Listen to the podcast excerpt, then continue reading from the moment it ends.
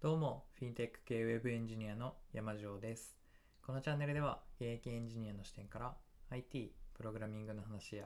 その他もろもろ気ままに話していきます。今回で50回目の放送になります。50回は思ったより結構すぐ来たなという感じで、特にあの40回あたりからなんか加速したような、えっと、あ、もう50回かっていうような、そんな感じの感覚でおります。毎日やることが習慣になるのは、だいたい30日ぐらいっていうような話を聞いたことがあった気がしていて、まあ、その日数もあの難易度にもよるので一概には言えなくて、長いと60何日かかかるっていうような説もあったと思うんですけど、体感としては、えー50回放送して、まだ日常にはなりきってないなっていう感じがしてます。ご飯を食べるようにとか、お風呂入るようにっていうのはまだできてないなっていう、そんな、えー感覚ですね。なので、もう少ししばし頑張って続けていこうかなと思ってます。で、えっと、毎日何かアウトプットをするようになると、アウトプットをするために、その準備とか話す時間とかを使うので、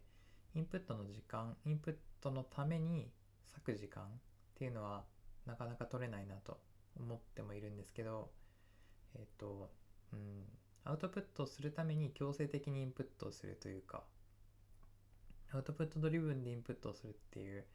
まあ、いろんな方が言われてるのを実感したりだったりとか、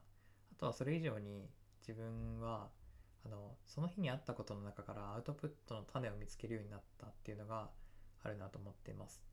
自分が見たこと、聞いたこと、したことだったりとかを振り返るようになって、で、それを、うんと、毎日残していくようになって、自分自身で振り返られる、振り返ることができる、このあたりが結構大きいなと思ってます。はい。というわけで、今日は、ちょっと今更感があるんですけど、Apple が作っている Mac の最新 OS、MacOS Big Sur についての話をしていこうと思います。去年の秋頃ですね。今までインテルが作っていた Apple の、えー CPU、Apple の、Apple の出す Mac の CPU、インテルが作ってたんですけど、それを、えー自社開発のチップ、Apple Silicon の M1 にっていうものを作って、で、それを発表したのが去年の秋頃。ちょっと話が あのうまく喋れてないんですけど、はい。Apple が自社開発の、えー CPU を発表して、で、それと同時に発表されたのが、あの、この OS、MacOS Big Sur ですね。まだ記憶に結構新しいんですけど、もう半年ぐらい経ってます。で、あの、M1 チップは、えっ、と、Apple が iPhone とか iPad の CPU を開発する中で得られた知見を生かして、PC 用のチップとして作られたものになります。で、えっと、特徴としては、すごい速い、しかも消費電力も少ないですと、そんな感じで発表されて、で、あの、発表当初、それを聞いた人たちは、まあ Apple の新、新発表なので、期待はしつつも、いやいや、まあ、理想的な環境でテストしただけでしょ、みたいな感じで、思ってた人も少なくなかったと思うんですね。あの CPU の成長ってそんないきなりいきなりすごいことが起きてめちゃめちゃすごいものができるっていうことはそんなにはないと思われてたのでえっと、まあ、そこまで期待はしてなかったと思うんですみんな。なんですけど、えっと、発売されて実際使ってみたりベンチマークを取ってみたりしたらいやマジで早かったっていうことでいい意味で期待を裏切ってきたそんな CPU だったかなと思います。でこの M1 チップはもともと iOS デバイス向けに開発されてきたっていうこともあって、えー同時に発表された MacOS の Big Sur は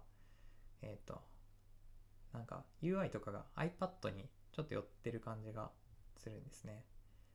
えーデフォルトな壁紙の色使いとかとはアイコンをえっ、とその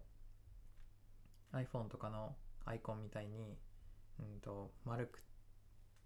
四角で角が丸く切り取られてる形にしてあったりとか、あとフォントの感じがちょっと、うん、柔らかい感じになってたりとか。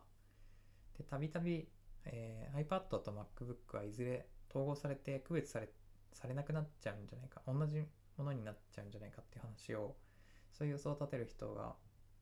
うん、結構いてこういう話よく出るんですけどこれに関しては Apple が公式にいつか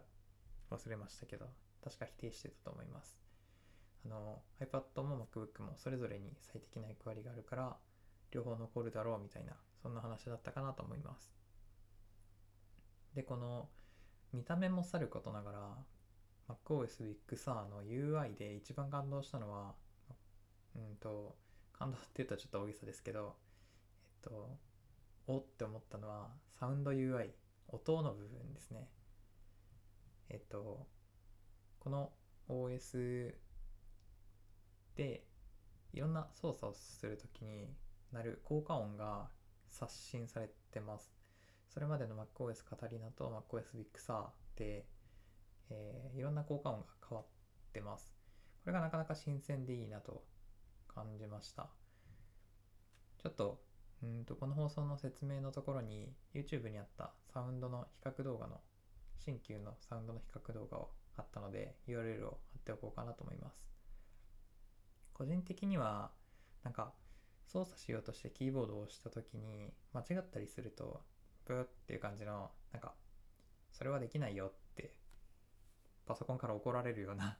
音が鳴ってたんですけどなんかうんとやむを得ず押してしまった時とかに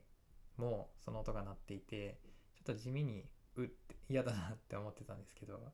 なんかこの音もポップな感じの優しい音に変わっていて嬉しいなと思ってます。さっき話した YouTube のやつで言うとえっと16秒くらいのところにあるファンクっていうやつとファンキーっていうやつ名前すごい似てるんですけど、えーそんな感じのところがあるので気になった方は聞いてみてください。であの見た目の変化って割とすぐに慣れてきて見飽きるみたいな部分部分があると思うんですけど音サウンドの UI はえっ、と特定の操作をした時にしか聞こえない音とかもありますし使ってるとだんだん少しずつ新しい音に出会っていく感じがしてます。で音声配信とかもそうなんですけど聞けば聞くほど癖になっていく感じのこれが音の良さかなと思っていてうんと視覚と聴覚の違いでもあるかなあるかななんてことを考えてました。はい。今日の話はこんな感じです。なんでこのタイミングでビッグサーの話をしたかというとこの OS、えっと、今までのアップデートと比べると結構大きなアップデートになっているのでえっとなんだろう M1 っていうそもそも今までとはアーキテクチャ構造自体が違うものに対応してるっていうのもあって多分リリース当初はいろいろ問題が起きるだろうなと思ってちょっと寝かしてた みたいなところがあってで、えー今になってしまいました。でそれを、まあ、もうちょっと早くても別に良かったかもしれないんですけど半年ぐらい待ってやっと今使ってみてるということで、えー今更ちょっと今更感のあるお話でしたけど今日話してみました。はいそんな感じです。それでは最後まで聞いてくださりありがとうございました。ではまた次回の放送でお会いしましょう。